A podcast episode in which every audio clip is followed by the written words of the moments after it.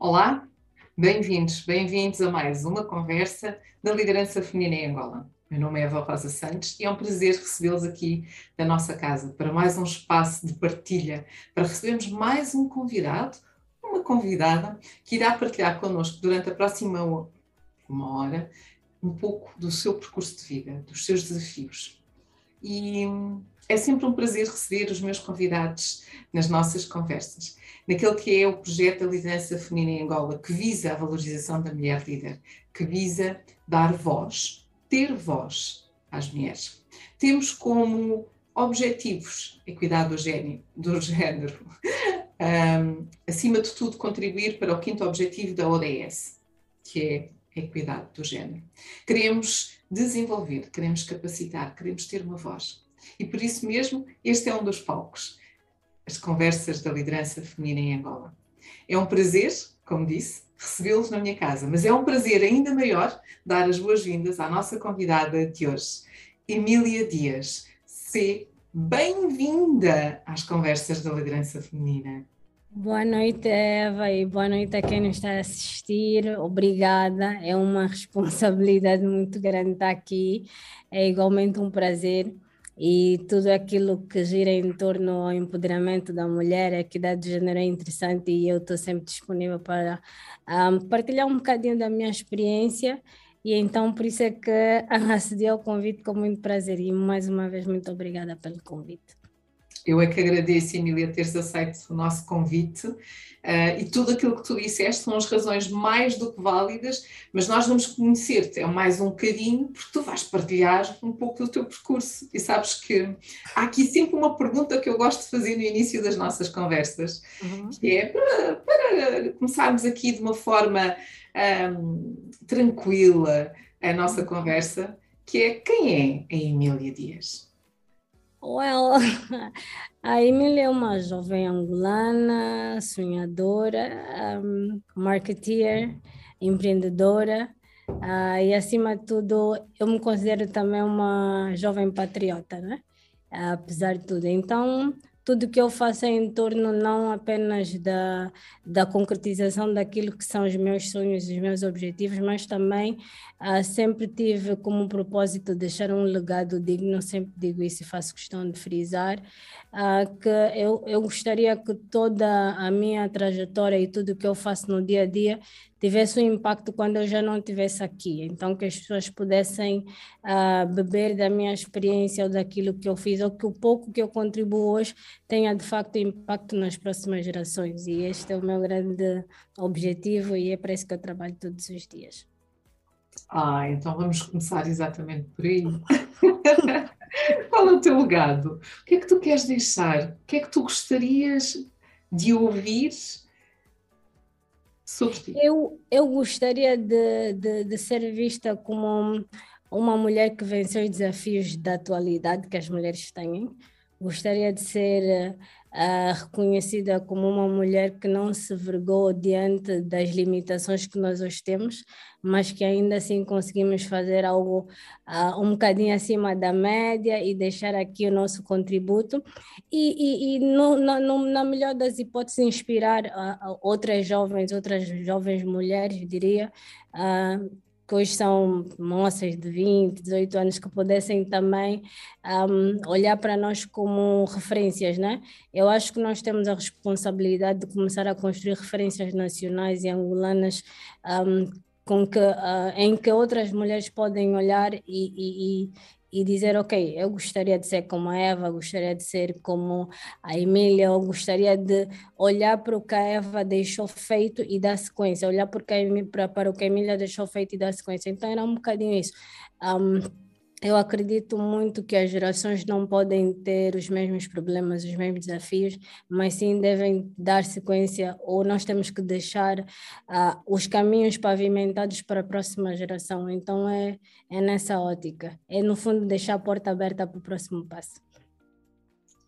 Como é que nós podemos uh e, contribuir, nós já estamos a fazê-lo, portanto é um bocado redundante fazer esta, esta pergunta, mas diria mais como é que nós podemos envolver essas jovens uh, a continuar uh, este legado que estamos a deixar. Eu acho que, acima de tudo, antes de qualquer coisa, uh, devemos fazer com que elas percebam o propósito.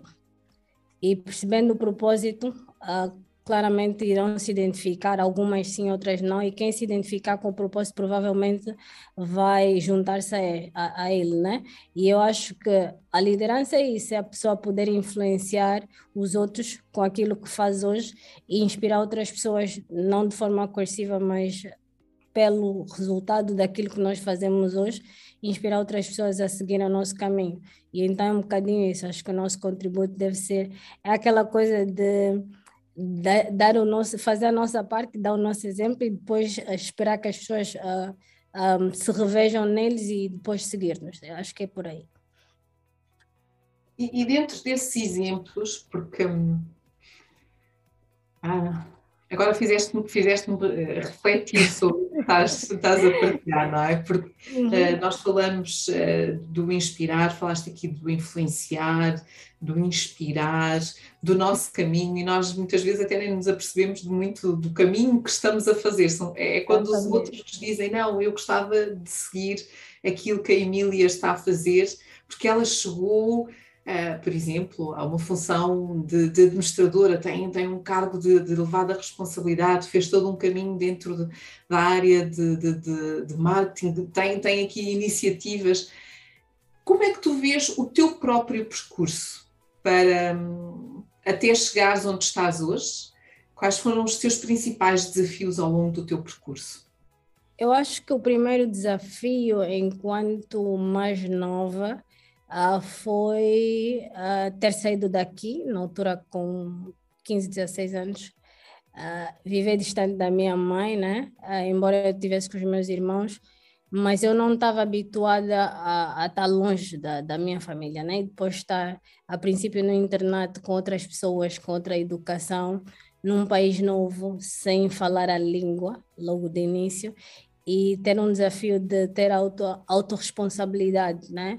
Que era saber que a mãe não vai estar lá para te dar um puxão de orelha quando não fizeres a tarefa, a mãe não vai estar lá para te acordar para ir à escola, mas tu tens de saber que estás aí por um propósito e que tens uma missão a cumprir, que aquilo é um, uma, vamos dizer, é, é, é uma missão que tens que cumprir e tens que voltar com resultados.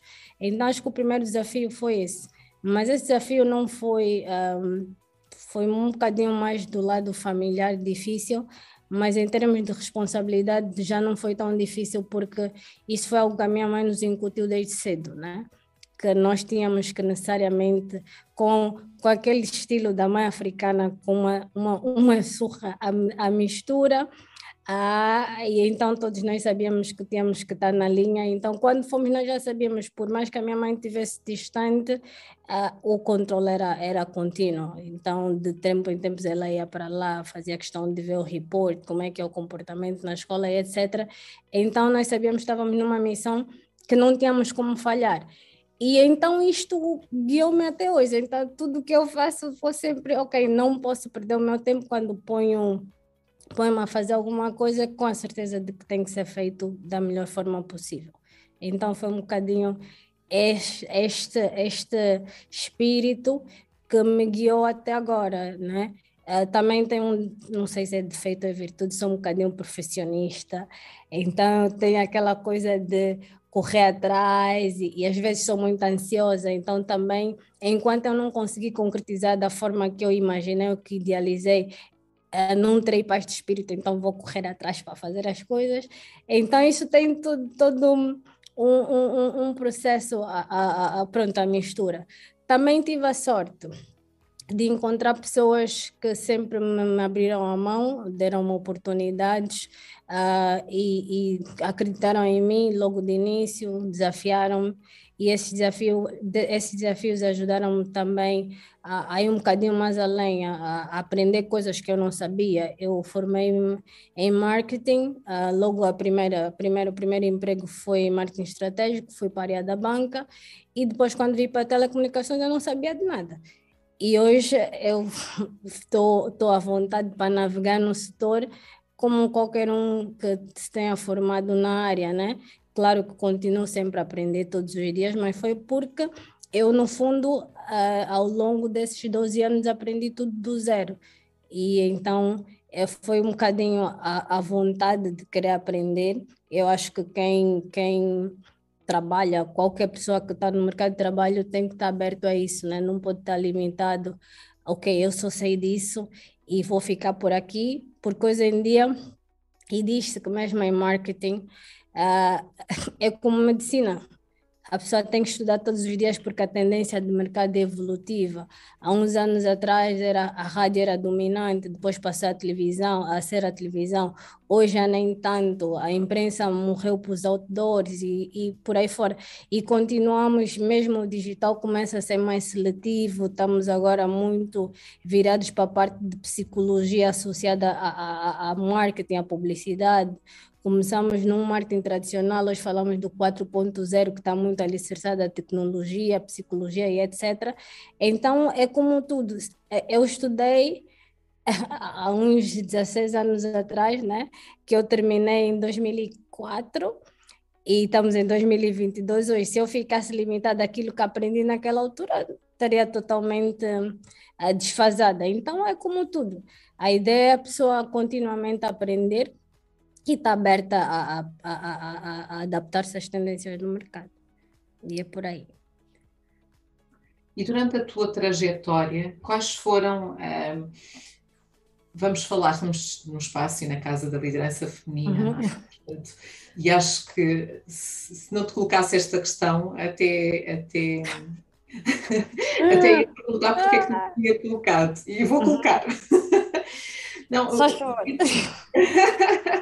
Não, dentro do espaço uh, e deste espaço de liderança, és uma jovem mulher, és uma mulher empreendedora cheia de garra, tiveste constrangimentos, tiveste, já disseste que, que, não, que encontraste sempre pessoas que te deram a mão, mas enquanto líder, como é que, como é que foi ou como é que tem sido o teu percurso enquanto líder eh, feminina? Tive, tive, tive muitos, uh, muitos desafios, muito, principalmente uh, em termos de gestão de pessoas, né? Uh, tinha muito aquela, aquela questão de ter jovens mais ou menos da minha idade, ou até muitas das vezes mais novos, mais novos que tinham dificuldade em, em me rever como líder, né? E eu depois tinha, chegava a um ponto que tinha que pôr a, a, vamos dizer, me posicionar de forma correta.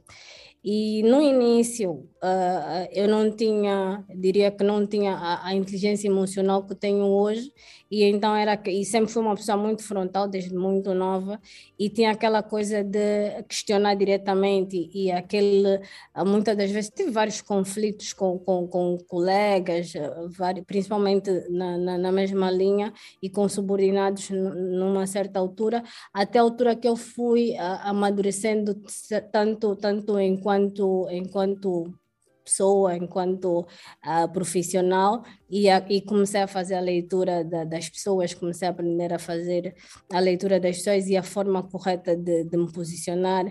Em vários casos tive formações também, que era para poder perceber melhor a minha personalidade e depois também poder um, fazer a leitura de, de, das pessoas e começar a ter a atitude mais correta. Até aí, é, entretanto, tive, claro, hoje tenho, tenho colaboradores que estão comigo há mais, comigo há mais de 10 anos, uh, tenho alguns que formei desde o primeiro emprego, continuam hoje comigo. Então, tenho algumas histórias boas para contar também e tenho, claro, uh, algo, tive casos de pessoas que uh, saíram da, da, da, instituição, inclusive, um, e pronto, mas nem, nem todo mundo, claro, é compatível com todos, e essa é a questão da liderança, né? Hoje eu, eu dou-me dou por feliz por saber que tenho pessoas, e graças a Deus, que dizem olha, eu aprendi isso contigo, eu sou assim hoje porque isto, e há, há aquelas que tem um lado, o lado, ninguém agrada gregos e troianos, então, mas eu uh, consegui uh, reconhecer a minha, o meu crescimento né, ao longo desse tempo e Graças a Deus. O maior desafio que eu tive foi mesmo em termos de, de gestão de, de, de, equipa, aquelas pessoas, porque temos sempre aqueles colaboradores mais desafiantes e então nós temos que muitas das vezes estar preparado para esses também. E hoje eu estou bem mais preparada do que era há, há, uns 10 anos atrás e graças a Deus estou tá aqui a, a navegar. Mas a, a, liderança é exatamente isso. Um, eu não sou a mesma líder que era há 20 anos atrás, de todo. E, e, e se nós acharmos que, somos o mesmo líder que éramos há 20 anos atrás, ou há 10, ou há 15, ou há 5, um, então há, há um problema. Pois é, não está não tá bem, há um exatamente. Problema, é? Há um problema, porque tu tens falado aqui de um tema que é fundamental, que é a contínua aprendizagem. Exato. E a aprendizagem não só técnica, não é? Porque o conhecimento da área das telecomunicações, como uma aprendizagem, uma aprendizagem de ti própria, não é?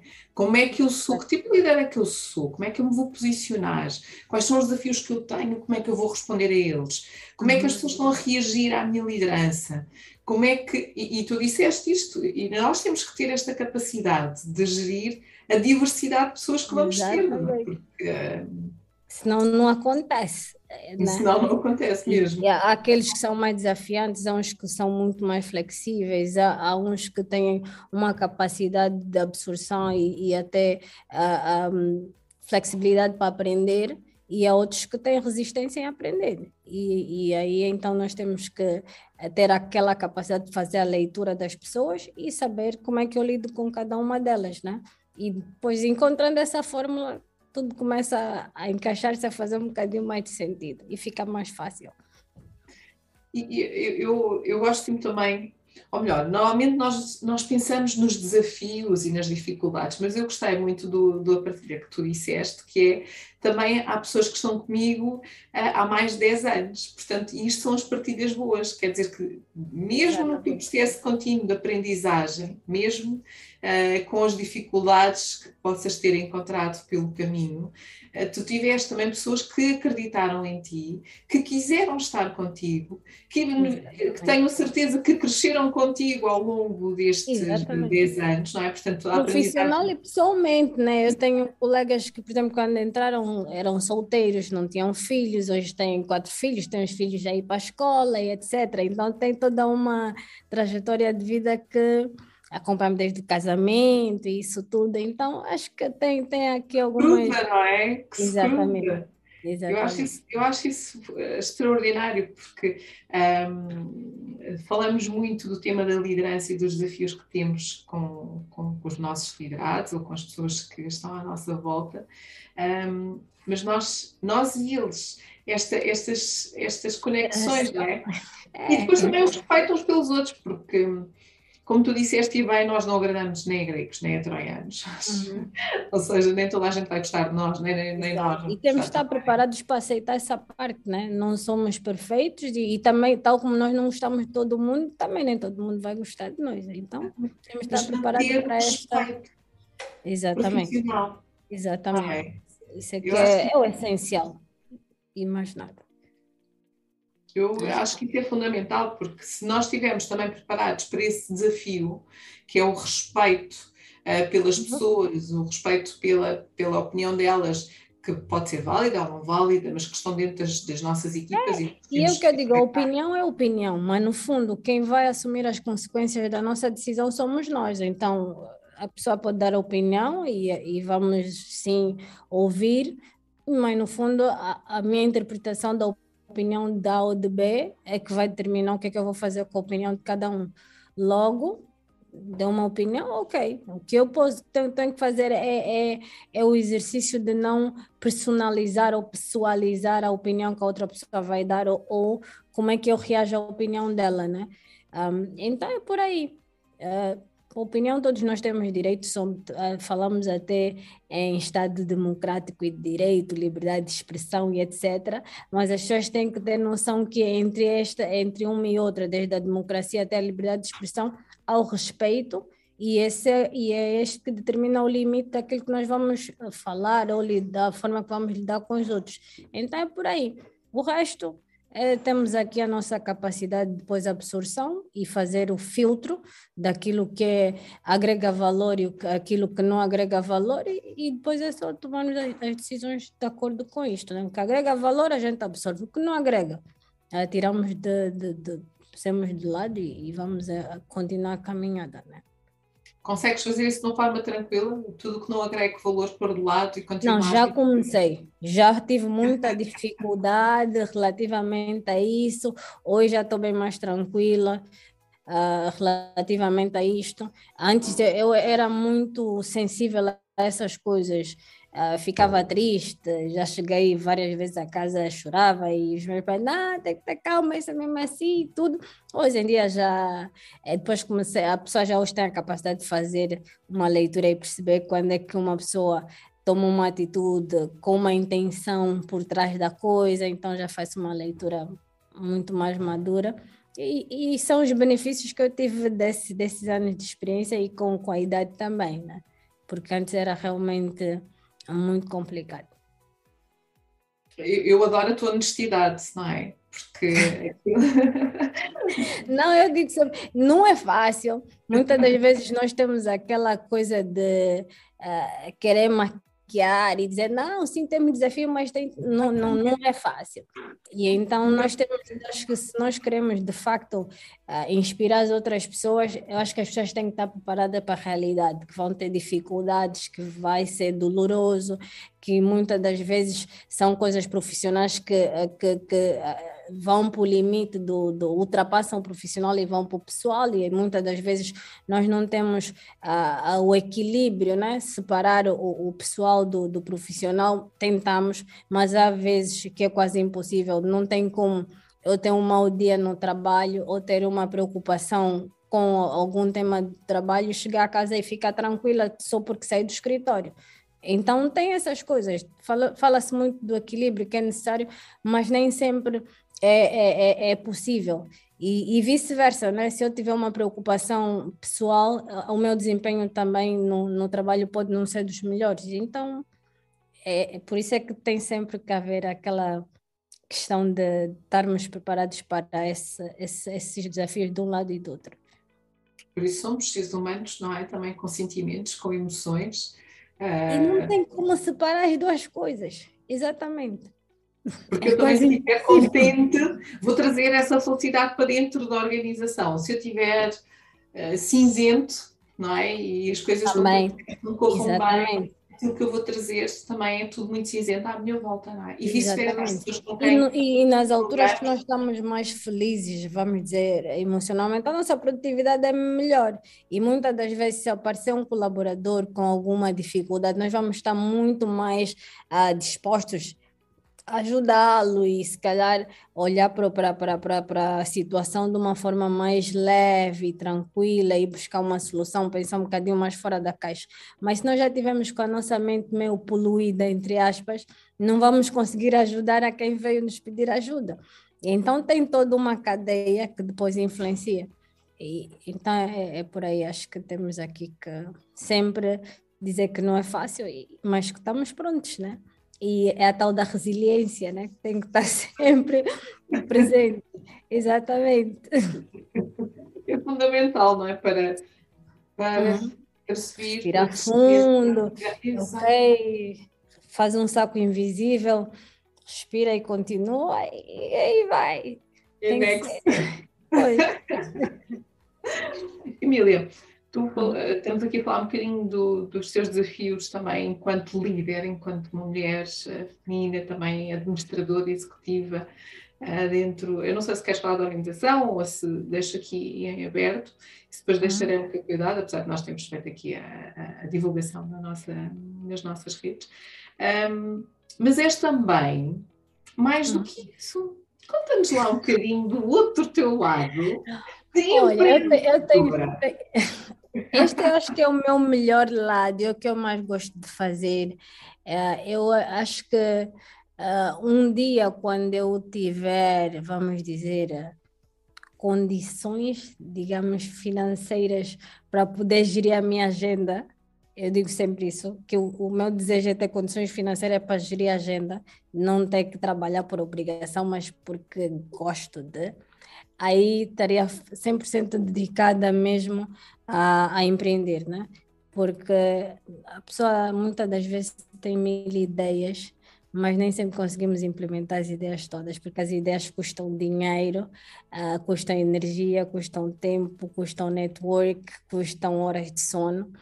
E então uh, eu acho que ainda estou numa hora que eu sempre uh, tive essa vida híbrida, né? Entre uma carreira profissional normal e, essa questão do, do empreendedorismo começou muito cedo. Uh, eu comecei logo como voluntária no centro de consultoria da universidade e então já tive nos últimos anos a fazer trabalhos para é, era parte da, da, da, responsabilidade social da universidade que prestavam serviço a ONGs e por aí fora. E eu era uma das várias alunas que fazia parte desse centro.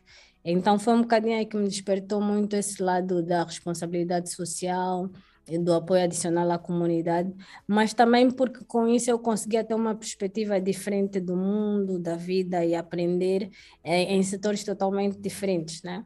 Então foi que eu quando tive a ideia eh, de criar minha primeira empresa quando vim para Angola, naquela altura ainda era muito difícil, abrir uma empresa era super difícil, era super caro. Um alvará na altura custava uns 5, 6 mil dólares e, e, isso era muito dinheiro ainda. E, mas o grande desafio era que nós não conseguíamos encontrar toda a informação num único sítio. E pronto, e fui, fomos caminhando, fazendo as coisas, até que por coincidência também de, de, de interesses, tive dois amigos que queriam fazer um, um, um portal de consultoria também para apoiar uh, microempreendedores e tudo, porque tiveram as mesmas dificuldades. E eu, na altura, já tinha começado, inclusive, já tinha o logotipo e etc. Eles já tinham começado também a fazer uns bolsos e juntámos-nos. E foi assim que, que surgiu o portal do empreendedor, né? o primeiro ABC, que era online. Nós já sabíamos, ok, vamos lá fazer algum sítio que alguém chegue consegue ter toda a informação, saber o que é, que é necessário para abrir uma empresa ou até mesmo para fazer um, um, um plano de negócios básico, simples, que é para ter pelo menos um guia para isto, e foi. Então, com o tempo fomos, claro, tivemos várias dificuldades, depois era a questão do acesso à internet que não era para todos, era e estamos nesse momento, estamos até a reformular o, o site, uh, vamos ter pagamentos diretos já, estamos aqui a, a introduzir algumas ferramentas novas, uh, provavelmente mais dois meses vamos ter um, um ABC, um portal uh, com uma cara totalmente nova e com serviços também novos.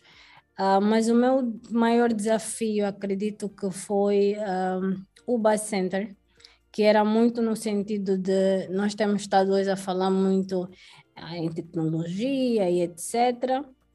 Ah, percebemos a, a, evolução do mundo sempre alicerçada na, na, tecnologia, mas nós estamos com dificuldades de base ainda que é a alfabetização tradicional.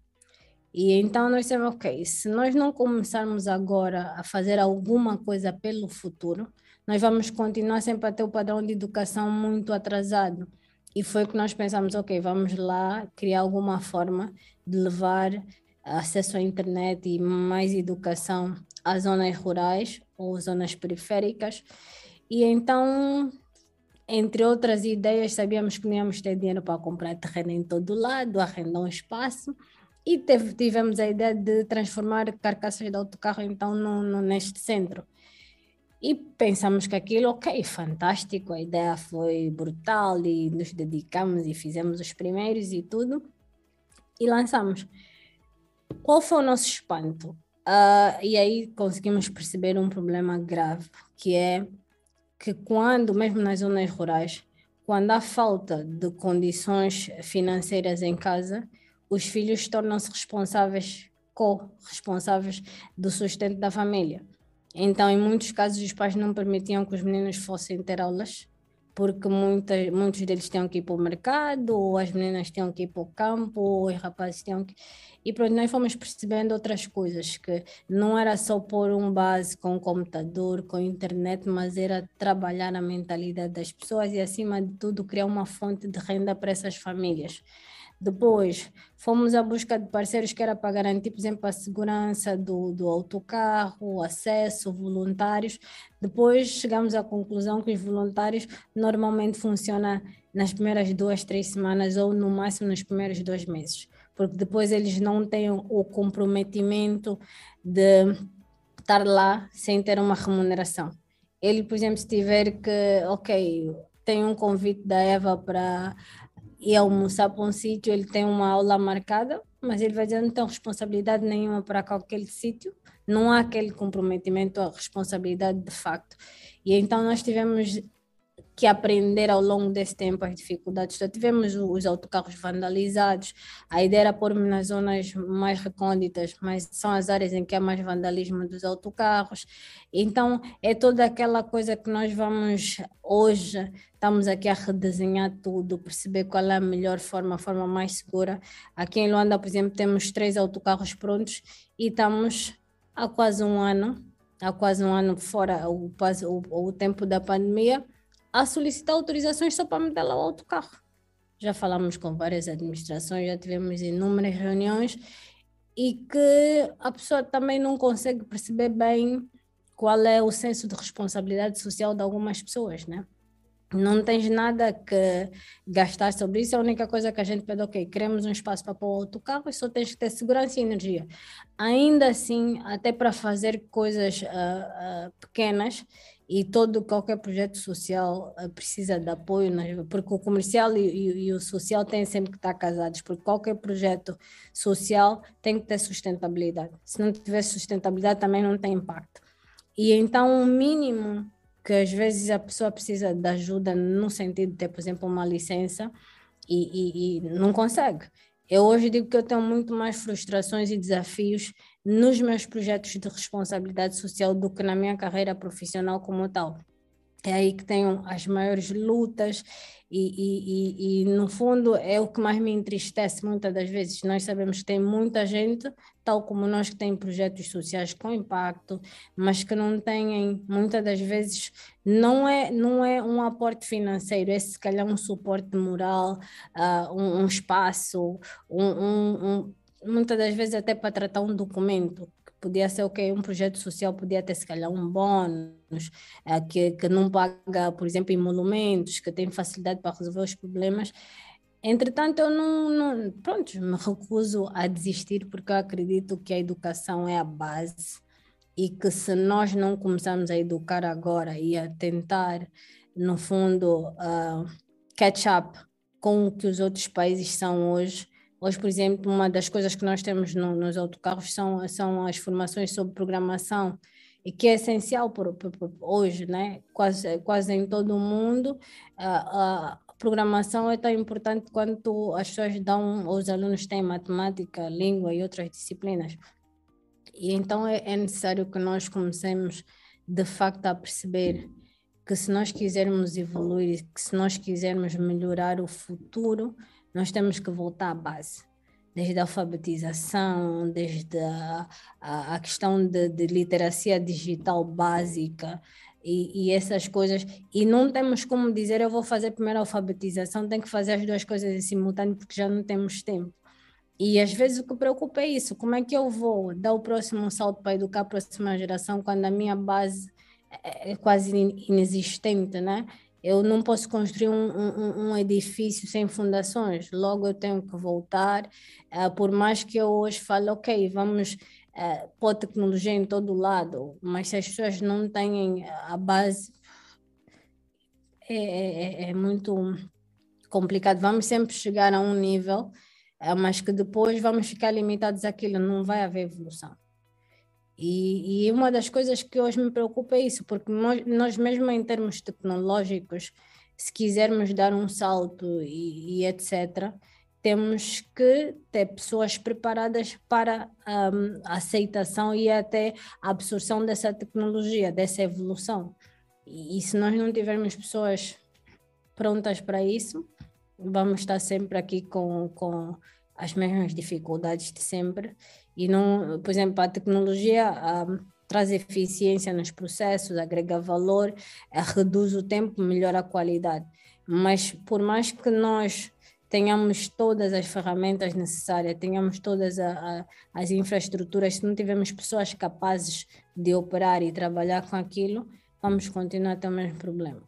E então isso é uma das coisas que eu ou com, com, que nós, com o projeto Bacenta, queríamos uh, combater não só isso, mas também a questão da alfabetização das mulheres, uh, aproveitar, por exemplo, um, um, um, cantinho, e a ideia era essa, uh, ela podia estar, por exemplo, de um lado do base temos um espaço que, é, que seria para fazer uma mini creche, um espaço em que, enquanto a mãe está fazendo aulas de alfabetização, tem um outro grupo que cuida dos bebês e quando trocar, e pronto, aquela coisa mesmo da, da sinergia, exatamente.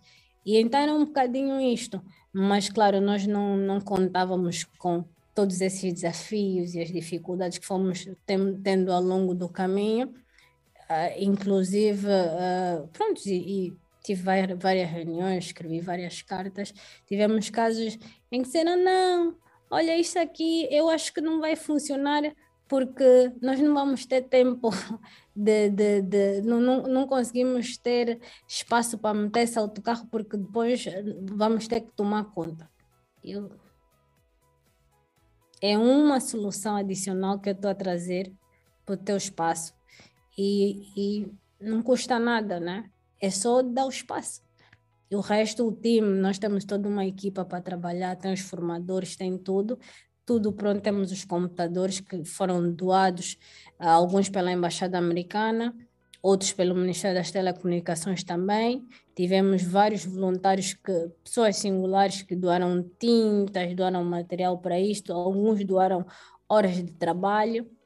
E então, uh, estamos aqui nesse impasse. Estamos agora, provavelmente, mais daqui a umas duas semanas, só estamos aqui com algum conflito da agenda. Vamos ter com o Clube dos Médicos, fizemos uma parceria, vamos fazer o primeiro Bacenta de Saúde em Viana. Vai ser 100% gerido pelo Clube dos Médicos. E então estamos só aqui a fazer os últimos acertos, ele está quase pronto só não foi aberto antes por causa da questão da pandemia, porque já está pronto há algum tempo também, mas isso foi pelo menos uma das melhores parcerias que nós fizemos hoje. Olha, está aqui e o próprio Clube dos Médicos já tem um leque de consultas e tem o time todo pronto, só está aqui a faltar alguns ajustes mínimos, mas essa pelo menos é uma que, graças a Deus, estamos super confiantes de que vai deslanchar daqui a pouquinho. Mas é, é por aí é que eu digo, os maiores desafios estão, estão realmente nesta, nesta área dos projetos sociais. Eu, eu sinto as tuas dores, sabes disso? as tuas dores, porque quando nós começamos a falar da responsabilidade social, uh, o compromisso e o comprometimento uh, tem que haver realmente um grande esforço da nossa parte, o não, uhum. não desistir, não baixar braços, o, o, acreditar que é possível, para podermos continuar a dar essa, essa contribuição. E dou-te os parabéns uh, por não baixar os braços, por continuares, um, ehm, e eu tenho a certeza que uh, vem um e, e virá outro, e, e, nós estamos a trabalhar num outro projeto também. Uhum. Que as coisas vão acontecer de uma forma orgânica, não é? Uhum. e que um, um alavanca o outro. Apesar das dificuldades, um vai alavancar o outro e que vamos conseguir, e que vamos conseguir puxar por aqui, que vamos conseguir consolidar um, para podermos uh, fazer, fazer e para poderes continuar a fazer essa diferença dentro da área da responsabilidade social, porque a alfabetização é fundamental, é crucial, acabaste de dizer. Portanto, isto é construir fundações, é construir o futuro, é continuar a construir o futuro. Atenção. Exatamente. E fazer correções, porque nós tivemos muitos déficits. Nós hoje temos, um, por exemplo, teve, ontem tive uma experiência surreal e, e por acaso estava numa instituição pública e depois chamaram, olha, ao pessoal que tem que tirar impressão digital. E uma senhora vira para mim, filha, o que é impressão digital? E eu, do género, foi assim uma coisa, epá, a sério, que eu, e, e, eu não dava, não dava, e não é, não é, não é muito, não era uma senhora muito mais velha, não era assim, ela devia se calhar, deve ser um, dois anos mais, mais velha que eu, tanto, né, mas eu olhava para a moça e tal, quando ela vira para mim e não percebeu, não, eu não sei o que é impressão digital, e eu mais uma vez só na minha cabeça, sim, temos que voltar para a educação. E a pessoa está lá com toda a vontade de aprender e etc., mas não tem oportunidade. Sim. E aqueles que têm oportunidade, mas não estão com interesse de aprender. Então, o importante é nós, pelo menos, temos as condições criadas para quem tem vontade de fazer. Não é que a pessoa não faça porque não tem como, mas é ter as condições mínimas para fazê-lo, né? Então, é, é, um bocadinho... E às vezes chega a ser doloroso, né? Uh, e, e nós vemos que às vezes lidamos com pessoas que com um potencial, basta a pessoa conversar um bocadinho e olha para ele, mesmo até a, a, a, a, forma de gerir a própria vida, né? E, e olha para a pessoa e, e, diz: olha, essa pessoa com o mindset que tem, se tivesse educação, seria brutal, seria um contributo brutal para o país. Mas infelizmente não teve, uh, não teve oportunidades, mas ainda assim está aí, a pessoa consegue facilmente notar que é uma pessoa que ainda assim agrega valor, mas que podia ser melhor se tivesse uma, uma oportunidade mínima que fosse, né? E isso às Adoro. vezes é... Adoro esse posicionamento, já sabes.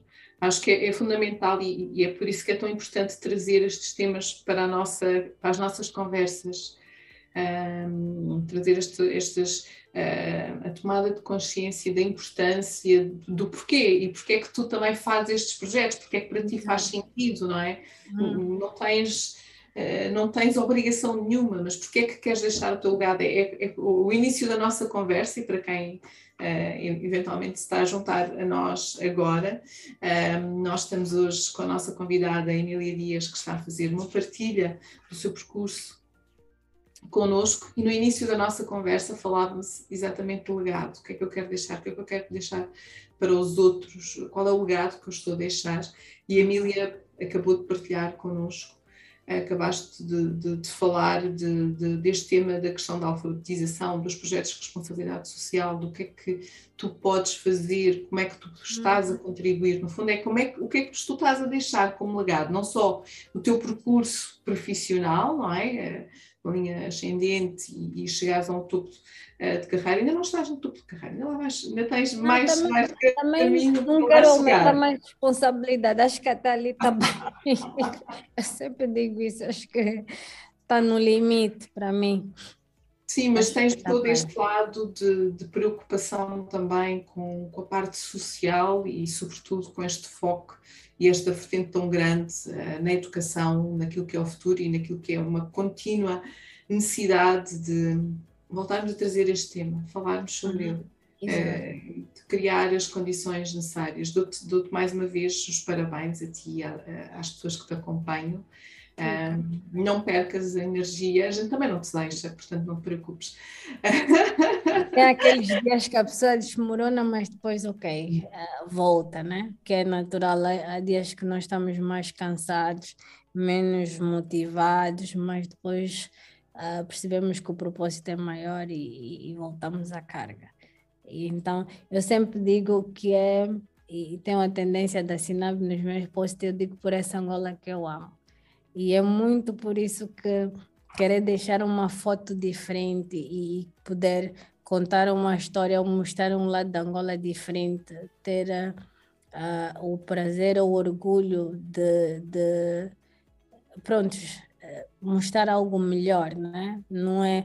Não é só aquela coisa não, só, não são só coisas mais, então dizer que há, há angolanos uh, diferentes, há angolanos com, com, com com responsabilidade também, com patriotismo, angolanos que querem fazer, querem fazer melhor. E então é um bocadinho por aí, por essa Angola que amamos tentarmos fazer o máximo para que ela seja melhor um bocadinho a, a cada dia, né? Que melhore um bocadinho mais. E pronto, é por aí. Acho que não conseguimos fazer tudo, mas é como se estivéssemos todos num, num puzzle e cada um põe a sua metade. Daqui a pouco vamos conseguir ter a big picture toda bonita. E é um bocadinho nessa estamos. A, estamos, estamos a construir. Eu, eu acho que já. Eu acho que este puzzle já existe e a big picture também. Está-se a formar. Eu acho que é, é, muito mais consolidar, não é? É pôr a cola uh, em todos é. aqueles bocadinhos para ela não se descolar. Eu acho que é, é. é muito isso também, porque eh, eu sei que há esta dificuldade de muitas vezes dos apoios, mas quando nós os conseguimos, nós depois criamos a cola não é? necessária para a é. continuidade e trazer os voluntários. Exatamente. Achei essa tua dor dos voluntários, que é a falta de compromisso. Isso claramente é uma falta de compromisso. Eu estou aqui porque show off, eu estou aqui porque, ah, ok, deixa só ver o que é que isto funciona. Mas as pessoas têm que uhum. perceber que tem implicações, não é? Exatamente. O estar presente, o dedicar horas, o que é que isto significa? Ok, se não podes dar uma hora, podes dar 15 minutos, pode dar 30, mas 10, 30, dá esses é 30 de Exatamente. Se não, não digas, não digas que vais. Porque e, as pessoas depois têm impacto, não é? Daí, a, a, hoje, eu, por exemplo, quando, mesmo quando for fazer qualquer, uh, hoje quando olho para qualquer projeto de responsabilidade social, eu olho sempre os custos associados. Uh, não tem como, mas se a pessoa quiser realmente uh, atingir os objetivos e ter o impacto desejado, tens que ter um budget para apoio a isto, pagar os voluntários, ainda que for com transporte, o mínimo que for, uh, por exemplo, material de escritório, tudo isso precisa de dinheiro para comprar, não vai ter sempre gente para doar. Então, hoje em dia, o mínimo que seja qualquer projeto de responsabilidade social tem que ter alguma vertente de sustentabilidade para poder, de facto, atingir os objetivos, senão não funciona. E nós, claro, Uh, tivemos uh, uma, uh, essa experiência da pior forma possível, mas hoje eu já sei que não há responsabilidade social sem dinheiro. Não existe. Isso é Podemos é ter o mínimo, mas é não há sem dinheiro, não funciona. É aquilo que eu defendo cada vez mais, é a sustentabilidade dos projetos de responsabilidade social. Exatamente. Porque apoiar os outros o dar, e, nós aqui falamos de educação, dar as ferramentas aos outros para poderem desenvolver, serem autodidatas, terem autonomia para, mas quem é que está por trás? Quais são os apoios que existem? Exatamente. Que pessoas singulares, organizações, o que é que eu estou a dar para que este projeto que tu tens, os vários projetos, e mesmo eu falo do, dos, dos meus, daqui a cinco anos ainda existam? Não é? Porque senão é, é trabalhar, trabalhar em esforço inglório. Exatamente, e sem continuidade, né? A ideia que nós dissemos no início, a ideia que nós possamos é puxar o novelo, mas quando parar a nossa linha, outra pessoa consegue puxar e dar sequência. Mas isso só vai acontecer se tiver, de facto, sustentabilidade. Sim, sustentabilidade. Então é por aí.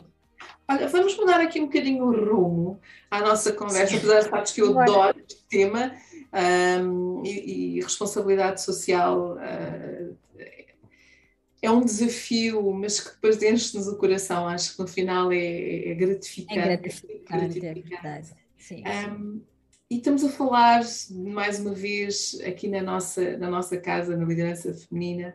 E que mulheres é que te inspiram, Emília? E porquê? Olha, eu Primeira, primeira, eu acho que pode parecer clichê, mas a minha mãe, uh, e eu sempre conto essa história, porque um, durante algum tempo meu pai uh, teve fora para se formar e então a minha mãe praticamente no, na, nas áreas, na, na, na, altura mais crítica ficou só conosco, né?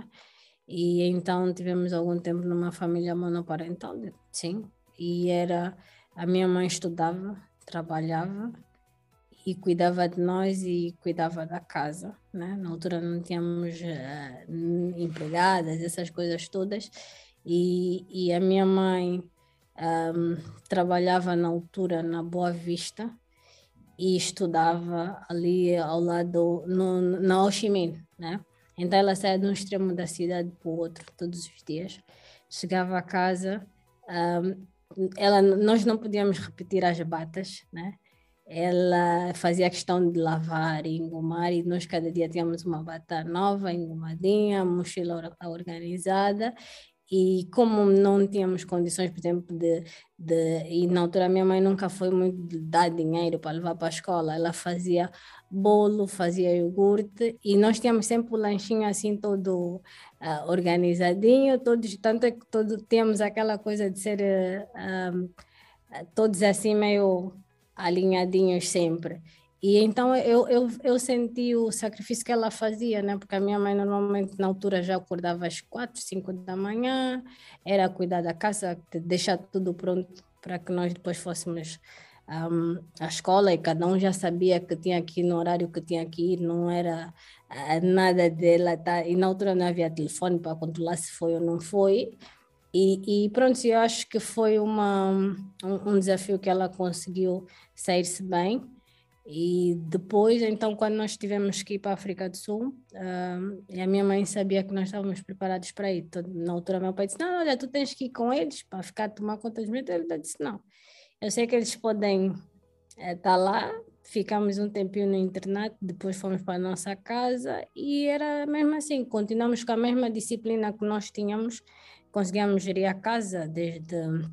Uh, fazer, na altura tínhamos alguém já que fazia a limpeza, mas uh, o almoço não tinha como, tínhamos que ser nós a fazer e conseguimos fazer um calendário próprio e tudo mais. Então, acho que tudo o que nós somos hoje é fruto de, da resiliência que a minha mãe teve na altura e da forma que ela nos educou, com muito rigor mesmo.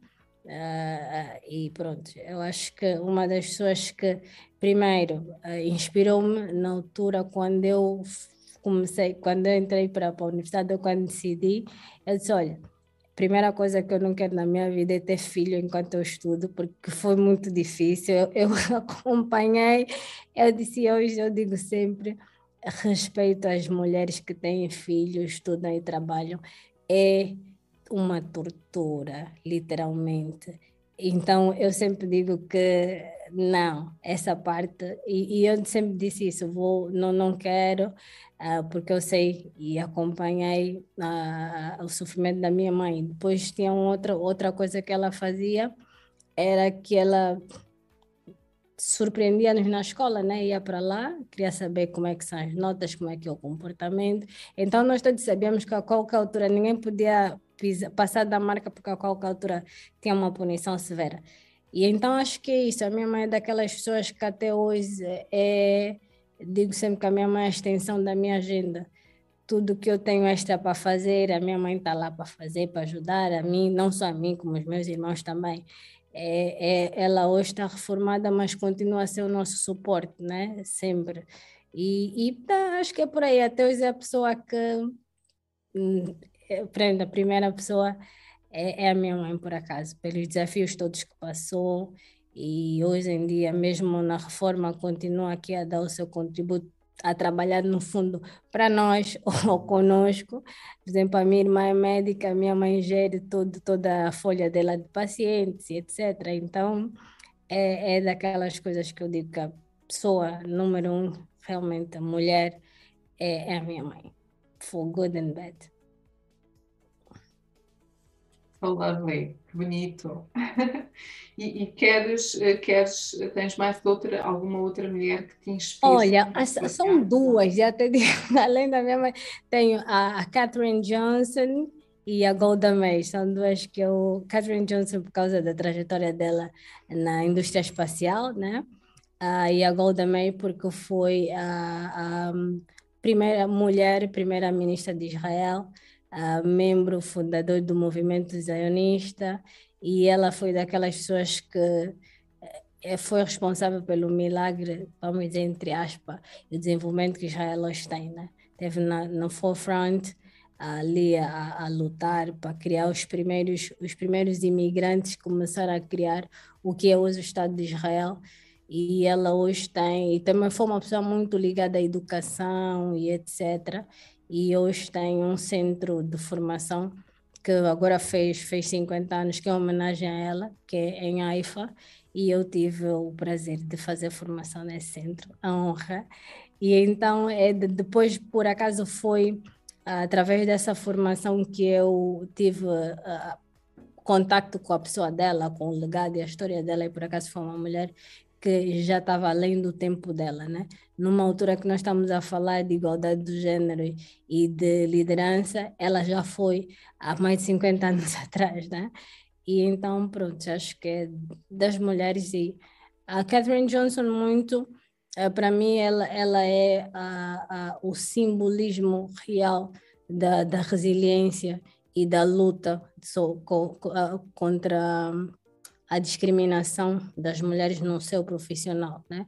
Porque ela era, além de ser mulher, era negra e então teve todo, toda a discriminação possível, mas que ela também é a prova de que a competência e o trabalho uh, vencem qualquer preconceito. E então são daquelas mulheres que eu tenho muito, vamos dizer, para espelhar e para inspirar.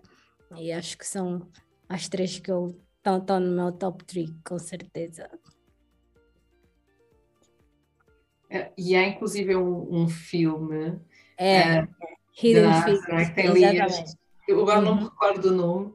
É, do... é Hidden Figures, é, é mesmo. Uh, tem também a Dorothy Vaughan, também está. Exatamente, o filme é. é absolutamente fantástico. São é. três é. mulheres, portanto, conta a história das três mulheres e do que é que, que, é que elas eh, fizeram, cada uma uhum. dentro da sua área, mas este tema da mulher, da discriminação, no ser negra, mas que eram mulheres extraordinárias, inteligentíssimas. E é? fizeram história, por exemplo, acho que foi a Dorothy Vaughan que foi a primeira mulher a entrar para a engenharia espacial na NASA e ela só fez porque teve a ousadia de ter com o juiz para mudar a lei. Adorei, senão, porque senão não, também ela foi tentou várias vezes entrar para, a posição, disse, ah não, mas não pode, é porque é mulher. Depois já podia ser, mas ah, não tinha que ter uma formação específica que só faziam naquela universidade, mas que ela só podia, não podia porque era mulher e então ela teve que ir ter pessoalmente com o juiz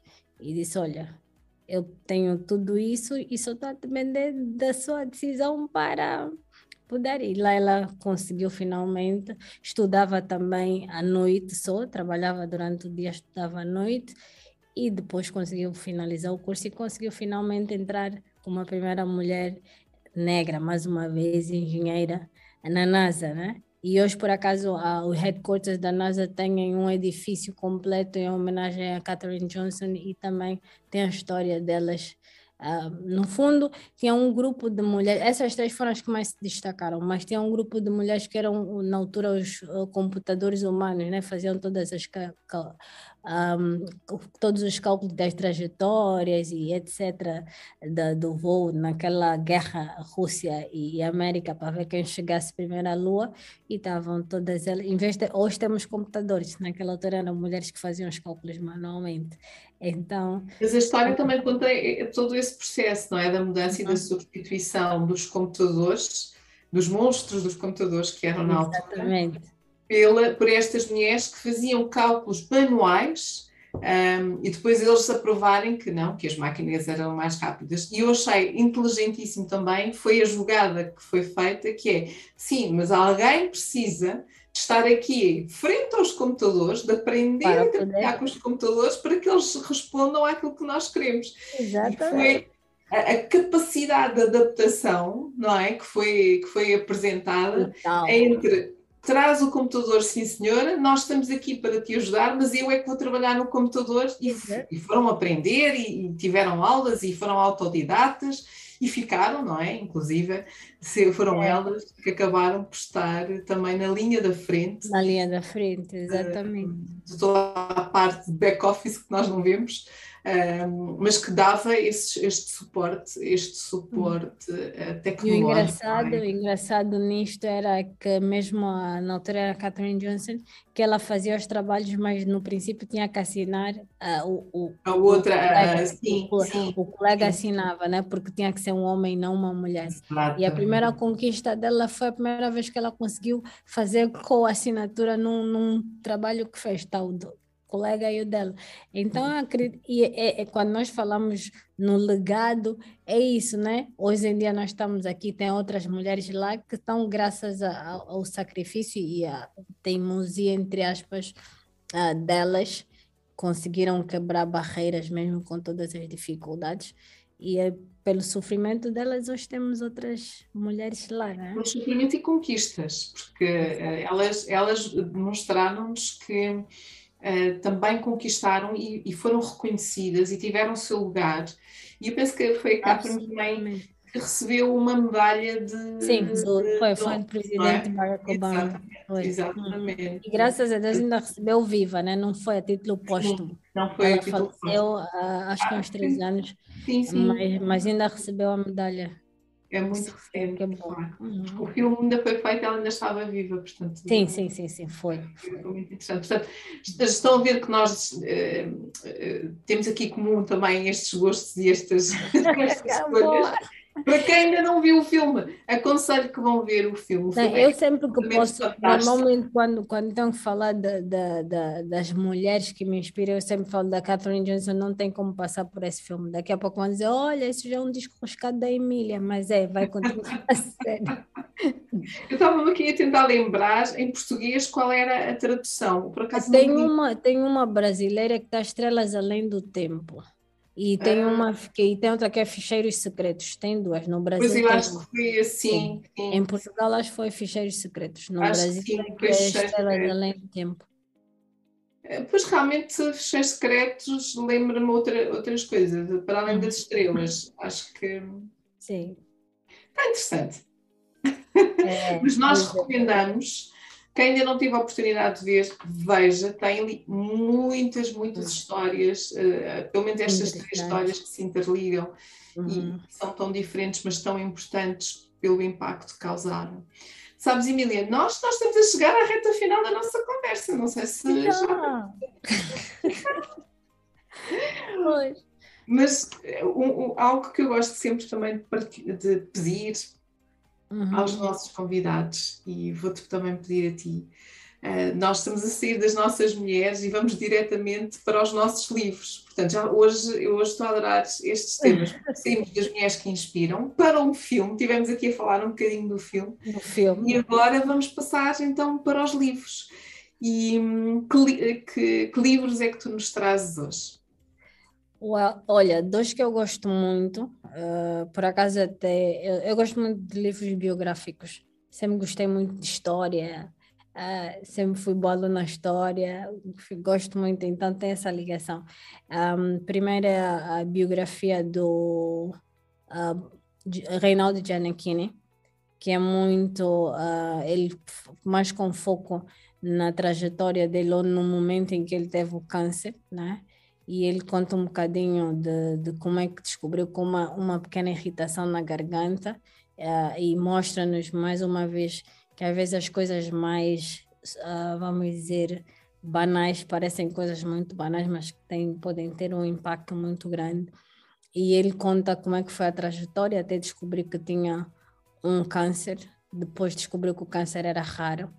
E, e depois disso, teve muito um, a falar sobre, uh, na altura em que ele achou que fosse morrer, fala um bocadinho de, de, como é que ele via a vida dele naquele momento e como é que a, a vida pode uh, se perder em alguns segundos e que arrependia-se de, alguma, de algumas coisas e, e, estava grato por muita coisa que ele, que ele viveu, mas acima de tudo, o, o que mais me chamou a atenção foi o facto dele ter sido salvo por um bebê, né? Porque e ele foi cobaia de, de uma senhora que tinha um filho também com cancro, e então fizeram o primeiro teste nos Estados Unidos, que era para fazer então a, a compatibilidade uh, com o bebê e, o bebê, e, e, não era compatível com, com, com, com este com, com o bebê dessa senhora e acabou por ser compatível com ele. Ou seja, em tudo ele, ele tinha um cancro raro, fizeram um tratamento também primário e ele hoje está vivo graças à a, a, a, ousadia, né? a coragem de tentar e, acima de tudo, por algo totalmente inesperado, né? porque ele não, não encontrou um doador, em contrapartida, células do, do, do, da placenta de um bebê que foram responsáveis pela sobrevivência dele. Então, muitas das vezes, isso mostra que muitas das vezes as soluções estão em áreas muito improváveis e que a esperança e a fé acima de tudo, porque ele tinha tudo, uh, supostamente não havia solução. E ainda há uma, uma, uma, uma passagem no livro que ele conta que houve um, um, um erro médico durante uma das, da, da, das cirurgias que ele teve. Além de ser já raro, houve uma falha médica que agravou mais a situação dele, mas em contrapartida, um teste, um, um exame uh, primário, uma, vamos dizer, um, um, uma, como é que é dizer?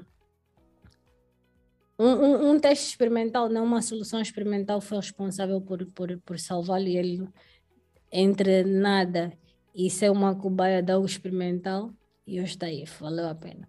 Mas é super interessante, fala também um bocadinho de, da má relação que ele tinha com o pai e que depois, no, no, quando estava perto eh, de morrer ou quando ela achou que ele refletiu sobre isso, o quanto podia ter aproveitado. E às vezes também nós temos que ter esse momento de, ok, valorizar mais as pessoas e a família e que não sabemos que amanhã, hoje pode ser o último dia, amanhã podemos não estar aqui e nem sempre temos a chance que ele teve de se arrepender e corrigir. Então, um bocadinho por aí. Uh, o outro é a audácia da esperança, de Barack Obama. Também outro, por acaso, sou fã dele. por toda a trajetória e pelo carisma e porque é um super, uh, é um comunicador nato, né? E depois tem aquela parte humorística, entre aspas. Um, aqui também ele conta um bocadinho da trajetória dele desde a altura que, pronto, fala da infância, a relação com o pai, como é que foi um, toda a trajetória desde, desde voluntária até todo o processo dele em Chicago, até a altura de ser uh, um, eleito senador, os projetos que tinha, ações sociais e etc. E fala um bocadinho da relação uh, conflituosa, entre aspas, ou distante que ele teve com o pai e quanto ele gostaria de ser mais próximo ao pai, mas que ainda assim ele sonhava com, com, com o pai, sonhava que pudesse ter uma figura masculina na vida dele que eventualmente fosse fazer a diferença e que ao mesmo tempo ele olhava para ele e via muito do pai que ele quase não conviveu. E então essa, essas vezes esse conflito conosco é, é, é isto. E depois também aqui ele fala muito do, do improvável, né?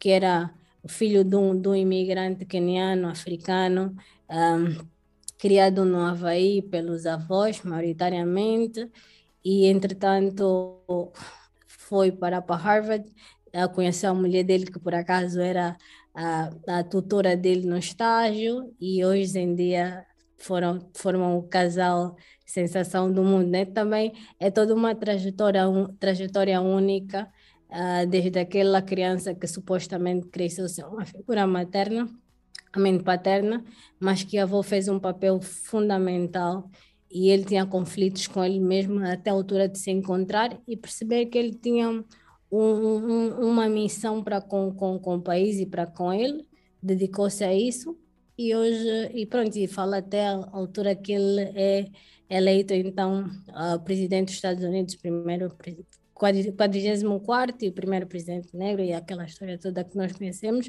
mas é o que ele diz que é a audácia da esperança. A primeira coisa que ele uh, cumpriu, vamos dizer, na audácia que ele teve era de conhecer exatamente a origem dele, visitando o Quênia, a aldeia em que o pai nasceu, conhecer a avó, e pronto, ele conseguiu ter essa, essa ligação com, com a origem dele, porque ele teve a audácia de, de querer, pronto, a audácia da esperança de saber da origem dele e a audácia da esperança de poder mudar ou ser o, o diferencial no mundo, conseguir alcançar um, um, um, um, patamar que até anos atrás parecia algo impossível, né? Então acho que são, são os dois meus dois livros de, de eleição são esses dois. E que excelentes livros, que excelentes partilhas. Ah, muito obrigada, Emília, por partilhares connosco. Fica, já sabem, nós temos sempre estas partilhas ah, fantásticas dos nossos convidados e hum, para quem não conhece, uma oportunidade para explorar estes dois livros que a Emília agora acabou de partilhar connosco. Emília, um, nós estamos na nossa reta final e por isso mesmo eh, posso uhum. partilhar contigo aquilo que eu levo, uh, que eu levo hoje desta. Se faz favor e agradece e assim também aprendo Nossa. um bocadinho mais. Olha, foi um prazer, gostei muito. Foi muito Não, bom. espera, já podes dizer daqui a mais uns minutinhos, eu já te deixo aqui fazer uh, as despedidas, os agradecimentos, essas coisas todas boas. Ainda não estamos lá. Estamos quase, mas ainda não chegamos lá. Ótimo. Eu quero, partilhar contigo e com todos aqueles que nos acompanham aquilo que eu levo hoje desta nossa conversa com a Emília Dias. A Emília aceitou o nosso desafio para estar aqui como nossa convidada em mais uma conversa da liderança feminina em Angola. E, portanto, é sempre um, um- um prazer enorme acolher aqui estas histórias, histórias de vida, histórias reais e verdadeiras. Ahm, o que é que eu levo hoje da minha conversa com a Emília? Sou uma jovem angolana, sonhadora, marketeer, empreendedora, uma jovem patriota. Tenho os meus sonhos e objetivos. Quero deixar um legado. Quero que bebam da minha experiência. Sou uma mulher que venceu os desafios, não se vergou com as limitações e gostaria de inspirar outras jovens mulheres. Olhar para nós, que olhem para nós como referências nacionais olhar para o que já foi feito e darem seguimento. Fazer o que elas percebam, o que é que é este propósito e porquê é que é importante haver esta continuidade. Afinal, afinal a liderança é influenciar o outro com aquilo que faz hoje e inspirar os outros a fazer o nosso caminho. É assim que eu vejo. Relativamente ao meu percurso, o meu percurso aos 16 anos fui viver para um país distante. Fiquei longe da minha família, sobretudo da minha mãe. Apesar de estar com os meus irmãos, estava num país em que não falava a língua, estava num internato. Mas a referência da minha mãe, ela sempre esteve muito presente. É como ela está sempre lá. É como aquilo, uma surra, um bocado à mistura, e nós ficamos sempre com este pensamento, mesmo no controle, era contínuo, nunca sabíamos muito bem quando é que ela poderia aparecer. Estava numa missão em que não podia falhar. Por isso mesmo eu sou um bocadinho perfeccionista, um pouco ansiosa, ah, mas esta, isto traz-me alguma paz de espírito, poder fazer, fechar, concretizar, para eu poder fazer as coisas bem. Uhum. Isso é muito importante para mim. Tive a sorte de encontrar pessoas que acreditavam em mim e levaram muito mais além, ensinaram. Formei-me em marketing e quando fui para a área de telecomunicações descobri que não sabia nada. E por isso mesmo estes 12 últimos anos em aprendizagens, aprendizagens contínuas. E hoje sinto-me perfeitamente à vontade para falar sobre os temas falar o digital, falar todo o desenvolvimento que existe atualmente, nós não podemos ficar limitados com o conhecimento que tivemos quando saímos da universidade. Nós devemos estar constantemente em aprendizagem. E é isso que faz a diferença no final do dia. Toda esta aprendizagem contínua. Quando desafiada com as questões de ser uma líder, ser uma mulher, ser uma líder feminina, partilhou connosco que sim, teve muitos desafios. Sim, houve jovens que da minha idade olhavam para mim e eu tive que me rever, tive que ver como é que seria eu também como líder. Tive no início dificuldade em me posicionar, porque eu sempre, desde muito jovem, sempre fui muito frontal. Aprendi a trabalhar a minha inteligência emocional, aprendi a autoconhecer-me, a perceber é perceber o que é que não estava a funcionar e como é que eu poderia moderar e o que é que eu poderia fazer diferente. Tenho atualmente na equipa pessoas que estão comigo há mais de 10 anos e, portanto, sim, nas lideranças há quem vá, há quem fique. Nem todos somos compatíveis, mas isso também é liderança. Reconhecer o meu crescimento, reconhecer o crescimento das pessoas que estão à minha volta, saber gerir estes corredores. Estes são os desafios que nós temos. Porque no final, todos podem dar uma opinião, é verdade, mas sou eu que vou assumir a decisão, a responsabilidade e as opiniões, ouvi-las, sim, é importante. E temos que ter também muito presente o exercício de não personalizar ou pessoalizar. E confesso que foi também todo um processo, porque reter só aquilo que agrega valor e descartar o que não agrega nem sempre para mim foi fácil de fazer, bem pelo contrário. Houve também aqui um processo de desconstrução, até que ficar tranquila, fazer bem, fazer da forma mais fácil. E não vou mascarar. Sim, há momentos que são e foram dolorosos. Nem sempre existiu equilíbrio para separar o pessoal e o profissional. Se estamos bem connosco, nós conseguimos trazer isto para dentro da organização. Se não estamos bem, nós também vamos trazer isto para dentro da organização. Portanto, este equilíbrio, por vezes, nem sempre é possível. Empreendedorismo. E o empreendedorismo é o meu melhor lado. Responsabilidade social é aquilo que me faz rir.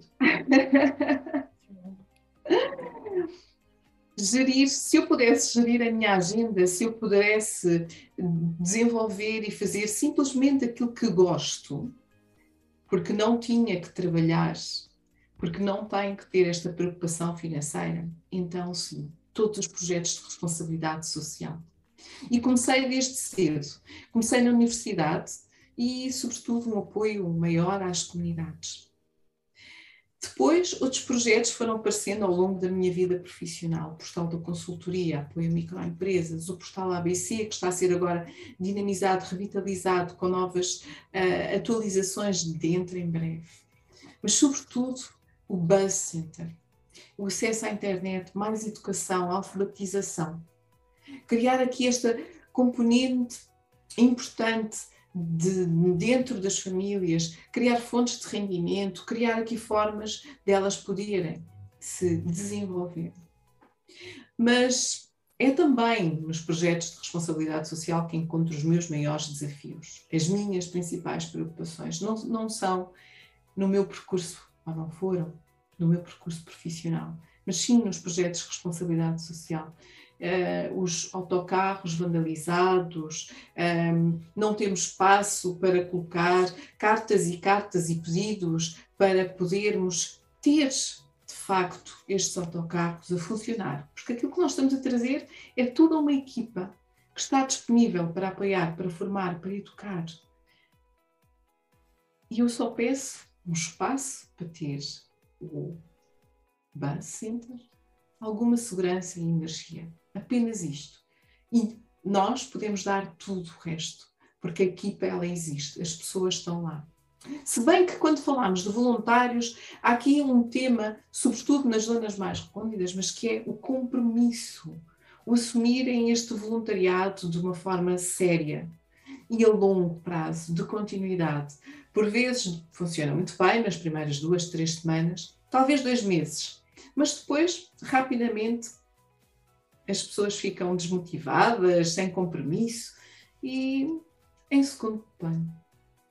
Reforçamos a importância do compromisso. Se realmente você vai dar 30 minutos do seu tempo, dê na íntegra esses 30 minutos. Não finja que vai dar. Portanto, os desafios que têm são enormes. Estas dores da responsabilidade social são muitas. Há momentos em que sim, em que está mais oh, em baixo, mas não vai deixar de continuar a fazer aquilo que gosta, aquilo que faz a diferença, aquilo que pode trazer impacto na educação, sobretudo. Porque não há aqui, eu recuso a desistir. A educação é a base, a educação é aquilo que nós precisamos, é aquilo que cria as fundações para o nosso futuro. Atualmente nós temos tudo montado Precisamos, claro sim, de suporte, claro que sim, precisamos de apoio. Mas nós estamos a falar daquilo que é a base para consolidar, melhorar o futuro. Podemos evoluir, sobretudo, dá-lo às mulheres. E, portanto, eu não posso construir um edifício sem fundações, e estas fundações são a educação. E a Emília vai continuar com este projeto. A Emília partilhou e eu agora ponho aqui parênteses. Vamos ajudá-la também a concretizar e a trazer cada vez mais. Ela quer deixar um legado para essa Angola que eu amo, que é um pouco a frase que está na sua assinatura. Deixar-me, deixar uma fotografia diferente, o orgulho de mostrar algo melhor, de que há angolanos com responsabilidade e patriotismo que querem fazer a diferença, que é assim que nós fazemos a diferença. Por isso mesmo, quando olho para os projetos de responsabilidade social atualmente, olho para os custos associados. Qual é o budget? O que é que eu preciso de investir? Como é que eu vou buscar este valor? Porque a sustentabilidade tem que existir, a durabilidade dos projetos tem que existir. E por muito que nós pensemos isto é responsabilidade social? Não. É preciso olhar para a sua sustentabilidade. Quando lhe perguntei quais eram as mulheres que lhe inspiravam, partilhou mais uma vez histórias da sua mãe. A sua mãe é a número um, a mulher que mais inspira. Por todo o trabalho, por toda a dedicação, por tudo aquilo que passou e transmitiu ao longo da sua vida. Mas ainda hoje, Ainda hoje é um porto, um porto seguro. Ainda hoje a minha mãe é o nosso porte. A minha mãe é uma extensão da minha agenda. Eu sei que posso contar com ela. Eu senti que todo o sacrifício que ela fazia, eu senti a sua presença sempre. Eu senti que se nós não estivéssemos na linha, qualquer momento eu poderia, ela poderia aparecer para saber como é que nós estávamos e sempre trabalhou muito para que nós estivéssemos sempre muito certinhos, muito arrumadinhos, prontos para autónomos para a escola e para, aqui, para os desafios da nossa vida. Por isso, sim, a minha mãe é a mulher número um que me inspira. Para além da sua mãe, partilhou mais duas mulheres inspiradoras. A Catherine Johnson, sobretudo dentro da área da indústria aeroespacial, um símbolo real da resiliência e luta contra a discriminação da mulher. Ser mulher e ser negra naquela altura era e foi um desafio. Mas ela conseguiu provar, conseguiu ter o seu lugar e trazer outras mulheres. A Golden May, a primeira-ministra de Israel, também esteve na linha da frente para a mudança. Há 50 anos ela já fazia e trazia esta diferença. Olhava para a formação, para o desenvolvimento. Eu tive o prazer de estar no seu centro de formação e foi totalmente inspirador. Estas são duas figuras de mulheres admiro também. E no meio da nossa conversa acabámos por falar do filme, que também é uma homenagem a Catherine Johnson, Hidden Figures, ou Para Além das Estrelas, se optarmos pela tradução brasileira, ou se quisermos a tradução portuguesa, Fecheiros Secretos, que conta histórias de mulheres, mulheres que trouxeram e fizeram a diferença. Mulheres negras, que foram exemplos para outras mulheres. E mais uma vez o legado aqui presente elas deixaram legados, elas foram reconhecidas em vida por todo o trabalho que fizeram. E depois desta conversa, claro, os nossos livros. Partilhou connosco dois livros, duas histórias de superação, duas histórias que tocam, duas histórias que não nos deixam indiferentes. Gianni, Reinaldo Gianni, que teve um câncer extremamente raro, em que olhou para toda a sua vida e o que é que poderia ter feito, o que é que se podia ter arrependido, o que é que era grato. Foi cobaia, usou, houve a coragem de tentar. Não encontraram um doador, mas foram as células de uma placenta que o salvou. E por isso mesmo as soluções, as soluções estão, estão presentes são improváveis, podem estar onde menos esperamos. E por isso mesmo, neste teste experimental, isto salvou-lhe a vida. Pese embora também ter passado por operações onde houve erros médicos. Mas isto salvou-lhe a vida, este teste. Compreendeu também a má relação com o pai e o quê? O que é que poderia ter aproveitado?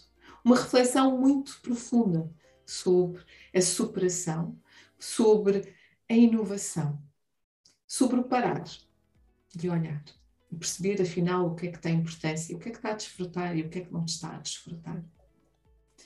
Por fim, partilhou também a audácia de esperança de Barack Obama, da sua história de vida, de todo o seu percurso, da sua trajetória, desde mais jovem, criança, até tornar-se o 44º presidente dos Estados Unidos e o primeiro presidente negro.